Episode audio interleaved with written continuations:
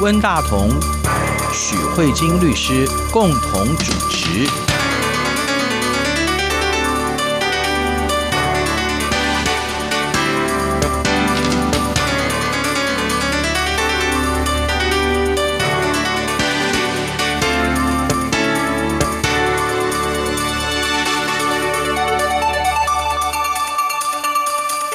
各位听众好，这里是中央广播电台两岸法律信箱，我是温大同。听众朋友大家好，我是许慧晶许律师。许律师在三月十九号哈，最高行政法院有做出一个案子的这个驳回更审啊，那这个案子其实上是我们台湾社会几年来相当多人关注的一个跟医疗人权还有是不是涉及到。活体摘除器官的嫌疑的可能性的一个个案子，这个案子是台大国发所的教授刘静怡老师哈。那刘静怡老师过去是那个台湾人权促进会，他曾经当过会长嘛。那么他关注过前几年在社会上炒得蛮热门的一个话题哈，也就是现任的台北市长柯文哲先生，他曾经是台大医院的一位医师。那么他的论文也好，或者说他曾经在医院当中所执行的工作，有涉及到非常多器官移植的案例了哈。而且他也曾经在他自己的学术论文，甚至是学位论文，还有在杂志上所发表的一些揭露哈，都谈到他曾经做过了很多无心跳弃捐。那事实上，无心跳弃捐，也就是在脑死判定之后，有强烈的医学伦理质疑的一些问题。在这样的人的身上摘除器官，事实上本来就涉及到比较争议性的话题了哈。那社会上也有非常多的讨论。那在这个过程当中，我知道那个刘静怡老师他非常关注这个跟人权，尤其是跟医疗人权有关的话题。那么他在这个研究的过程当中，我觉得刘静怡教授是想要抱持着揭弊的心态啊。那么在这个揭弊的过程当中，他需要找一些确确实实的。证据嘛？据我了解，刘静怡老师好像也是台大法律系毕业的哈。对啊，他在台大法律系毕业的，他的学术背景是法律系。那他回国之后，他是在台大普法所任教。对。那他的专精的领域，除了像宪法、行政法之外，他还有很大的部分是在做生命伦理。正确来说，生命伦理是他一个非常。重要的研究主轴。对，前几年他也关注这个无心跳器官捐赠，实际上执行的状况是不是有违法之嫌哈？所以他在这个研究过程当中，或者是说他想要揭露事实的过程当中，那他曾经向台大医院申请调阅资料，可是台大医院拒绝他，然后他就打这个呃行政诉讼。在这当中，最主要的一个课题，应该就是所谓的政府资讯公开。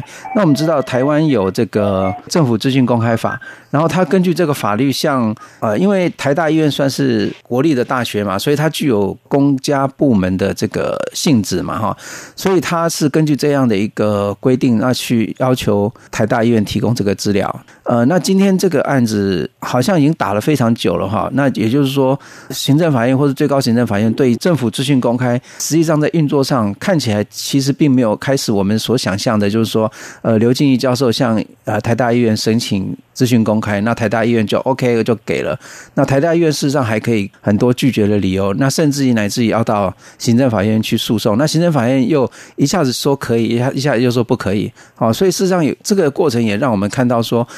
呃，所谓的政府资讯公开，并不是像我们一般人所想象的那么单纯或者那么简单，说理所当然哦，我们只要老百姓跟政府申请资讯公开，政府就可以很容易的把他的资讯公开。那我我觉得政府部门或者说任何一个公家部门，它事实上还是有保护自己部门，乃至于如果甚至你你要透过这个资讯公开想要去跟他揭弊，他的阻挠力量事实上也是非常大的啊。那许律师，您今天要跟我们谈这个主题，您。主要会从哪个脉络来跟我们介绍？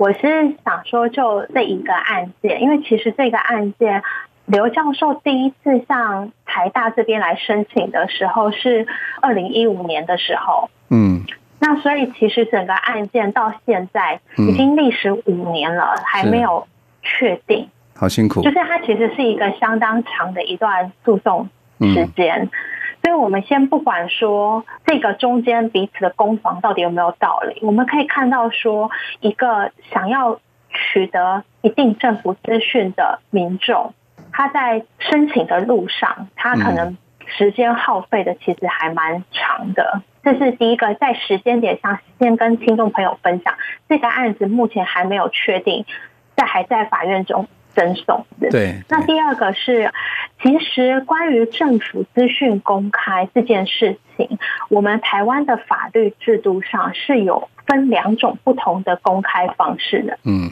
第一种方式是政府主动公开的。啊，是。政府如果不主动公开，是政府有不作为的义务，它是在于行政履行的，像这样的一个情况。嗯，那这个东西是课予政府必须要及时的更新相关的法律资讯。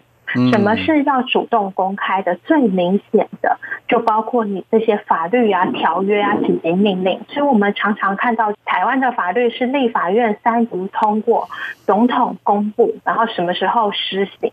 那所谓的总统公布，这也是一种公开。那甚至包括中国跟台湾都一样，这些法律上的公布也都会适时的展现在政府机构的官网中，让人民可以很快的去理解。那另外还有就是跟法律相关的，当然也有一些是政府机关的裁量标准，这些你必须要让民众很清楚的知道。其实，在防疫期间，我们也可以看到，我们台湾指挥中心每天大概在下午的时候就会召开记者会，然后去跟民众沟通很多，比如说今天有几人确诊，未来的防疫方向是什么样，这些也是属于行政指导或者一些相关行政行为，嗯，这些也都属于要公开，否则干嘛开记者会嘞？是啊，然后还有一些是比较大的，包括就是施政计划、预算结算书。请愿诉愿的决定，什么人可以接受补助，哪些人不能接受补助，合议机关所制定的会议记录等等，这些都是属于要主动公开的部分。而且它的公开的方式有很多种，不是只有说，比如说用纸本的公开，嗯，它其实是各式各样。只要比如说像现在科技这么发达，你可以用网络。对，你可以用呃录音、录影、记者会说明等等的各式各样的方式跟民众主动公开。嗯嗯，那它主要的方式就是让人民随时可以掌握到最新的政府动态。对，但我们有发现，这上面的这些公开的资讯啊，有一些东西并没有涉及到实际上。个案的处理文书，嗯，这些主动公开的部分都是比较大范围的，几乎是一体适用全体国民型的这一种是主动公开。对，但是还有一些被动公开的原因，为什么是被动，并不是说政府好像牛一样打一下才公布一下，不是这个意思。因为有些资讯是有个人性质的，嗯，尤其是有些案子，行政机关除了每天做一些。比如说，一体适用的全体人民的一些行政行为之外，它其实很多时候每天都在做各式各样的行政处分。嗯，比如说今天居家检疫，嗯然后呢有人乱跑就被裁罚了。像这一个，如果我今天比如说某甲好了，他居家检疫乱跑，然后被裁罚；某丙一个跟某 A 一点关系都没有的人，他纯粹只是想知道某 A 是谁而已。他就是好奇，他想要知道这个人是不是在他们家附近，他要或是怎么样，他有各式各样可能恐惧的心理，他可不可以依照政府资讯公开说，哎，但凡是政府的资讯，我都要求公开呢？嗯。这种就是涉及到个人的，所以其实，在法律上在进行做权衡的时候，就已经有针对某一些，如果你想要要求政府资讯的部分，但是不在属于主动公开的范围内，你可以写申请书，嗯，跟政府来申请。那他申请就有一些固定制式的表格，包括你要很明确告诉别人说我是谁，嗯，然后呢，我要申请的内容，具体的内容是哪几届。那我申请这些东西要做什么用？你如果比如说我们举刚才这个居家隔离防疫哦，我今天要申请某 A 违反居家隔离的行政处分，嗯，那你要做这个做什么？因为我想知道他有没有住在我家隔壁，你这个目的不够正当，对啊，是，对吧？所以政府就可以驳回你的状况，是。这个是属于我们所谓叫做政府被动公开的情况，嗯，那。这一个关于政府机关准驳你的政府资讯的申请的部分，这其实也是一个行政处分的行为。那关于这件事情，我们对台湾的政府资讯公开有这样初步的概念之后，我们就可以更比较明确的知道刘教授他在采取的法律行为策略是怎么在进行的。嗯，那事实上，台湾的政府资讯公开这种主动公开跟被动公开的方式，其实中国的政府资讯公开也是采类似相同的立法的方式。嗯，所以我们可以看到，当今天民众寻求的不是政府主动公开的方式，而是采申请公开的情况，可能遇到的困难都会有一点类似。那我们现在先来看刘教授他今天在处理的，他今天涉及到的是一个高度有争议的医疗伦理的部分，因为涉及到是不是属于人体试验。我觉得这里面就是刘教授想要做的一件工作是，我想要跟台大医院申请一些相关的研究资讯，嗯，我想要来处理到。台大医院在处理这些无心跳者器官捐赠的时候，有没有违反人体试验的相关法律规定？因为世界各国对于生物医疗这件事情都是高度的管制。我举一个最明显的例子好了，以专利来说，专利就是一个你有新颖性跟进步性的人就可以申请专利。照道理说。科技或是技术越新越好，这个应该是毋庸置疑的。但是，当你发展最新的技术的时候，政府赋予你专利，让你享有这个好的技术。那同样的，哪些情况不赋予专利？其实包括人体试验、嗯，动植物的试验、活体试验，这些是不准专利的。为什么？因为他怕一旦开了专利的口，每个人都疯狂的做动物试验。这样可以理解吗？比如说，生物科技的发展是大家希望的，但是大家在生物科技的发展的过程中，又对于生物科技非常的谨慎，导致你比如说半导体的技术发展可以申请专利，这没有问题。可是你人体的动物的实验。这个是不能申请专利的，所以我们可以看到，其实这是法律跟科技之间的拔河战。科技往往都跑非常非常快，因为科技可能不太会去涉及到这些哲学背后的思考，可是法律跟哲学就会把它 hold 住。就是怕产生滚雪球效应，所以刘教授今天做的事情说：“哎，我想要来处理这个部分。那我想要看看，就像温大哥提到的，刘教授也许是站在一种接弊的想法，想要获取这些资讯。嗯，但但是，尤其是身为法律人，他不可能空口说白话。对啊，所以他一定要有资讯。所以这时候他向台大医院来申请，他申请了三项资讯。第一项资讯就是关于无心跳气捐。”的次数跟日期，就是你手术的时间。第二件事情是，当你摘了以后拿去用在人体的对象，这个的时间，这就是变成一个摘的时间，一个是拿来做实验的时间。嗯嗯。那你做完这些以后，你一定会有研究成果。嗯。那你这些研究成果有没有经过医学审查伦理呢？嗯，对。他想要看一下这个部分，所以它是一个非常有逻辑性的，从摘取。嗯，到摘取的东西用在哪里？然后接下来是，那你这做这些动作有没有经过审查？这三个资料，他就去跟台大医院要。那台大医院呢？这地方我想先讲一个最有趣的关键：当政府资讯公开，我们刚才不是有提到政府资讯？当你是属于要申请文件的时候，你要告诉政府机关你要申请哪一份文件。嗯，然后呢，台大医院说：“对不起，你讲的这些我没有。”所以我没有办法给你，没有东西，你要我怎么给你呢？他主要就是给他这样一个闭门羹。那刘教授，因为我觉得他也有点实验性质，哎，就是说他向政府申请不行，他也走这个司法诉讼。我我整个觉得都算是一种实验的性质。嗯嗯。那时候刘教授当要经过司法诉讼的时候，我觉得他做了一个非常重要的一个步骤，他整个把政府公开的这套制度都全部的检验一番。啊。他怎么检验？他一开始主张台大医院违反主动公开，他就主张说这些是属于政府资讯公开里面的研究报告。嗯，我们有一个施政计划业务统计及研究报告这个部分，主张说这个地方，当你涉及到施政计划业务统计及研究报告的时候，你必须要主动公开。所以刘教授就说：“那你这些人体试验的状况，这些研究，那你们还有发表论文，嗯，这些难道不是属于政府教学研究机构的研究报告吗？”这些你应该要主动公开啊！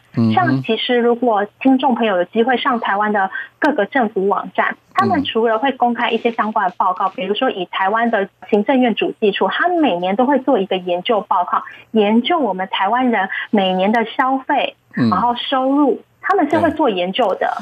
所以刘教授就先主张，那你既然拿拿纳税人的经费，然后你做这些研究，你当然要主动公开啊。嗯哼，嗯哼，好，他先主张这一点。第二点，他才说，如果你说这个不能主动公开的话，那至少我也好好的去申请，说我想要做什么研究。嗯，那呢，你至少也要准许我的申请。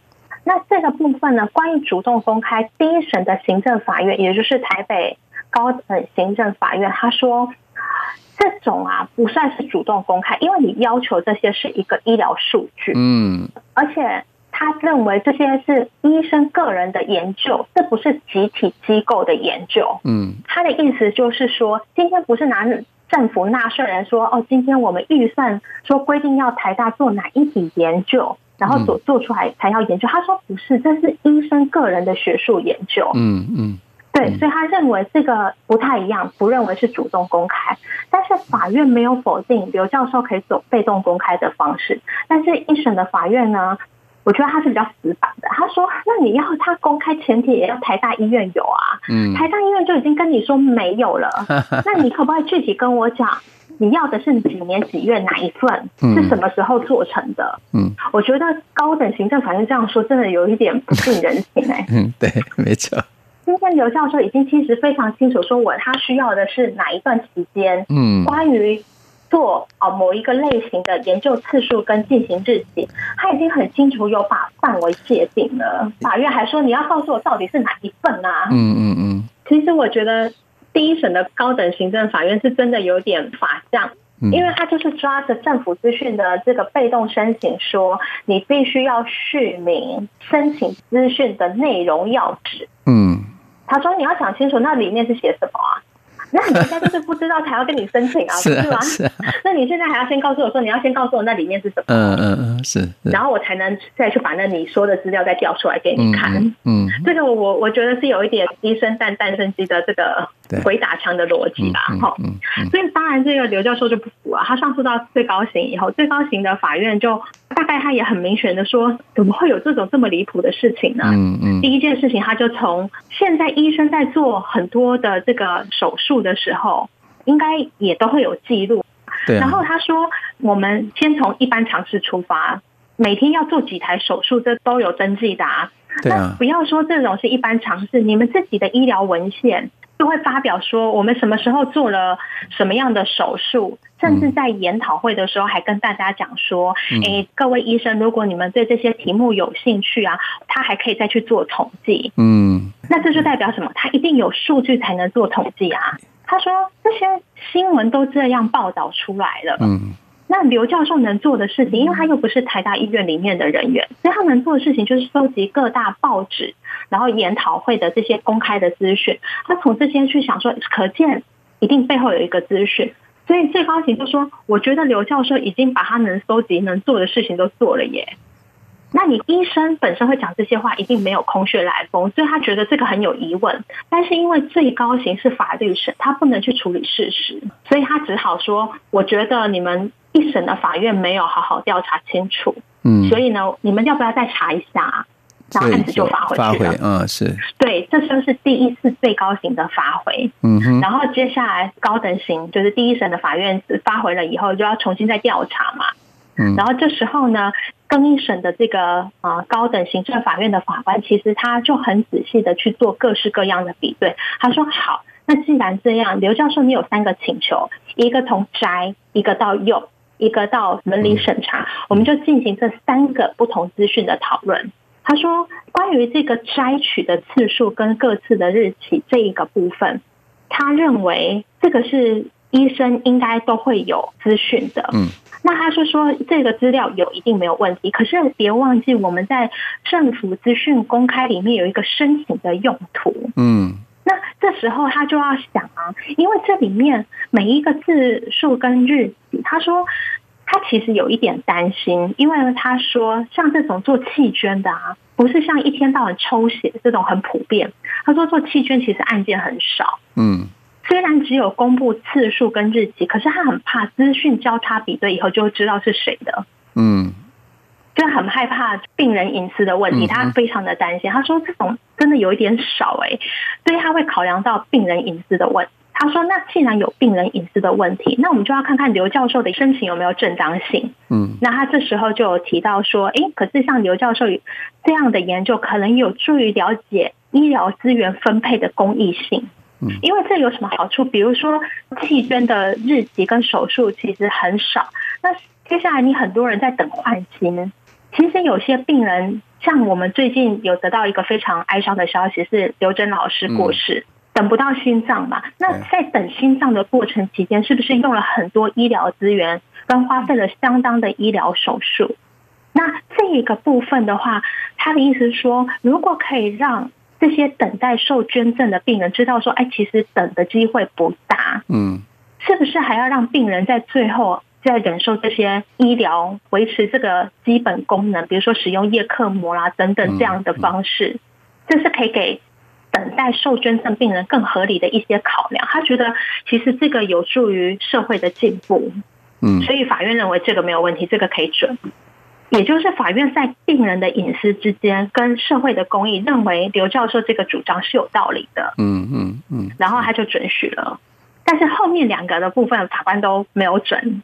法院的理由说，那至于说你摘下来的心脏用到什么地方去这件事情，他说这个算是医生个人的行为，他觉得不是医院的行为。他说这是医生个人用自己的研究、私人的研究发表做的事情，所以呢，这些资讯不是政府的资讯，这是研究人员个人的资讯。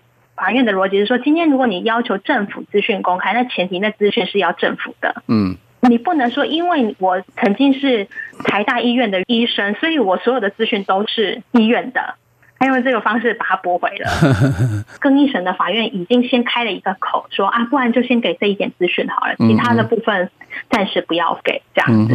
好，那接下来呢，台大一定又不服啊，赶快又在上诉。然后上诉的时候，就是最新，我们也就是这个最高刑在。二零二零三月十九号的时候，就先有一个判决出来了，他还是在发回。为什么？因为他说，我觉得这些资料到底是要什么，请求的内容是什么，还是不是很明确耶？嗯，然后再来，他觉得有些资讯说保存七年，那现在。到底这些资讯还在不在？因为依照医疗法保存七年，那刘教授所要求的这些资讯，他的时间点是一九八八年九月一号到二零一三年十二月三十一号。对，所以最高刑的疑问是说，之前。更一审的法院说的，我没有否认，但是因为医疗法对于这些病例还有这些相关的保存，它因为不然资讯太庞大，有时候没有地方堆，你知道仓库也是要钱，所以他说，因为只有保存七年，那你这些东西是不是超过了？有没有疑问？他也觉得很困难，因为可能真的那资料已经销毁了。嗯嗯，是。所以就这一件事情的部分呢，最高刑不是说。更一审错，他说你没有调查清楚，我建议你还是再往下调查一下。嗯，嗯，所以这个案子又发回来了。嗯、那未来跟二审的法院会怎么判，我们就不太晓得。我们现在就只知道，在这个来来回回已经经过四个法院审理了吧？嗯、就是第一审，然后更一，然后再发回，然后再上诉，总共经过四个法院的审理，然后五年的时间，就已经就用掉五年的时间了。嗯嗯对，那这个就是整个刘教授在挑战。政府资资讯，他除了想要挑战就是做这个揭弊的研究以外，我觉得他一方面也在挑战台湾的政府资讯公开到底能有多公开。我看到这个新闻的时候，我们先不管那个医学伦理的部分，我真的觉得这个是一个非常具有挑战性的。为什么呢？嗯，因为其实我们前一两集的节目也有跟听众朋友提到，就是促转会就这个林宅血案的部分有一个重新的在调查。那你会发现，促转会做出来的报告，他花了非常大的篇幅在告诉你，叫那些政府单位释出机密资讯，要花多少时间去协调。他说，他们花这么两年的时间在做调查。最大的功夫就是一直在跟各各个政府的资讯机构去跟他们说服，包括机密资讯的解密，然后解密之后还要让他们可以调取档案。有的机关还会跟他讲说：“你可以看哦，但你不能印哦。你要翻，我在这里给你翻；要么你就用你现在在这里可以记的记忆，能记多少就记多少。但我不让你带出去。嗯嗯，是档案不能复制，所以你说还是会有一些刁难。像这个政府资讯公开还不算是。我们那一天跟听众朋友介绍是机密档案的，就是档案法。嗯，档案法还很多，更多是机密档案。政府资讯公开的资讯还没有上升到档案法的资讯，所以即便连这样，其实在调取的时候，有的时候并没有想象中那么容易啦。嗯，对，只要政府给你回答一个很空泛的答案，这个资料没有，嗯，你在说什么？我不晓得，你很容易就会吃到闭门羹的。对。就是我还还会继续关注这个新闻原因，就是因为我还蛮想知道说，哎，这个实际上人民在跟政府调取这个比较敏感的资讯的时候，嗯，政府的态度是如何？尤其是像温大哥讲到，如果调取的资讯是跟那个单位有利益冲突的，嗯，这根本就是人性拔河吧？对。我我觉得这个案子比较有趣的是，柯文哲市长他其实曾经在演讲的时候曾经说，第一线的医生他常常可能会冒着违法的风险去做很多事情。然后他说，如果很多事实如果被揭露的话，他可能坐牢会坐不完。我的意思是说，其实他已经在一个非常不特定的状态之下，说我可能会被抓到，我有违反法律的那个事实，他自己就有点叫不打自招。可是现在人家要找他的证据说来证明你你讲的确实是。是这样的时候，那他所属的机构台大医院要尽量的保护自己的医院的名誉，我觉得也是情理之常了哈。不过这个案子就是，就像柯文哲这么大嘴巴的人这样说自己。也会挑起像这个刘静怡教授这种所谓的人权捍卫者，他的很大的兴趣啊，想要去把这个事实弄清楚。不过今天徐律师是最主要是讲到说，即使是有政府资讯公开法，可是实际上在要求资讯公开的时候，事实上并没有理所当然的的那么简单哈。我想徐徐律师是要透过这个案例来跟我们做这个说明。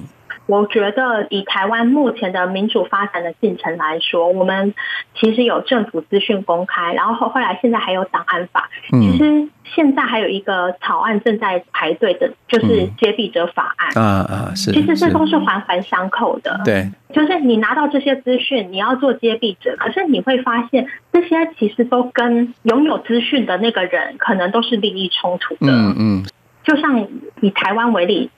像台湾的法律是制度就设计，被告是有说谎的权利，这是跟中国很不一样。中国是要坦白说嘛，嗯哼，是要据实陈述嘛。那因为台湾的法律在保障人权的上面，他认为被告可以拥有缄默权，他可以不说，啊啊啊，他也可以随便说，嗯，因为人人之常情是会狡辩、会辩解，不会有人说，哎，我有罪，请把我送进监狱里嘛，我要依法制裁，这是是很难想象的。对被告是这样，可是对政府机关来说的话，是不是也有点类似？人遇到的东西要被揭弊的时候，都会有一种想掩盖。对，那我觉得这个地方更需要很多更民主化的生根。嗯，因为你会想要掩盖，就代表腐败嘛。没错，对，那其实中国现在也是有这些政府资讯公开。对，那呢，我在想，就是如果以台湾这样一个民主化的过程来说，在申请资讯公开，其实都还是有一定现实程度的障碍在的话，嗯、那在这种就是稍微集权一点的国家的话，其实搞不好得到这种表面上，比如说啊，没有这个资讯没有办法公开，应该也是算是更容易常见。哦、对对对，没错。因为我们过去曾经做过很多的访问哈，就是说他们要求政府资讯公开的时候，得到拒绝的例子是非常多的。不过我也有听过一些大陆的朋友。我有时候会看到他们手上的资讯，我是吓一跳。我说：“哎，你怎么会有这个东西？”他就跟我说，有一点淡淡的一句话，他说：“其实，在大陆呢，你只要有钱，什么东西都拿得到。”所以我觉得这是一个非常有趣的，完全跟台湾的逻辑不太一样的地方啊。那不过，因为这个部分我们也不是很非常的了解，所以也只能只说哦，我们听闻到的是这样。呃，因为今天呃时间就差不多了哈，谢谢徐律师跟我们介绍台湾跟政府资讯公开相关的法律的实务的一个情况啊，谢谢徐律师，谢谢温大哥，也谢谢各位听众，我们下周再会，拜拜。好，拜拜。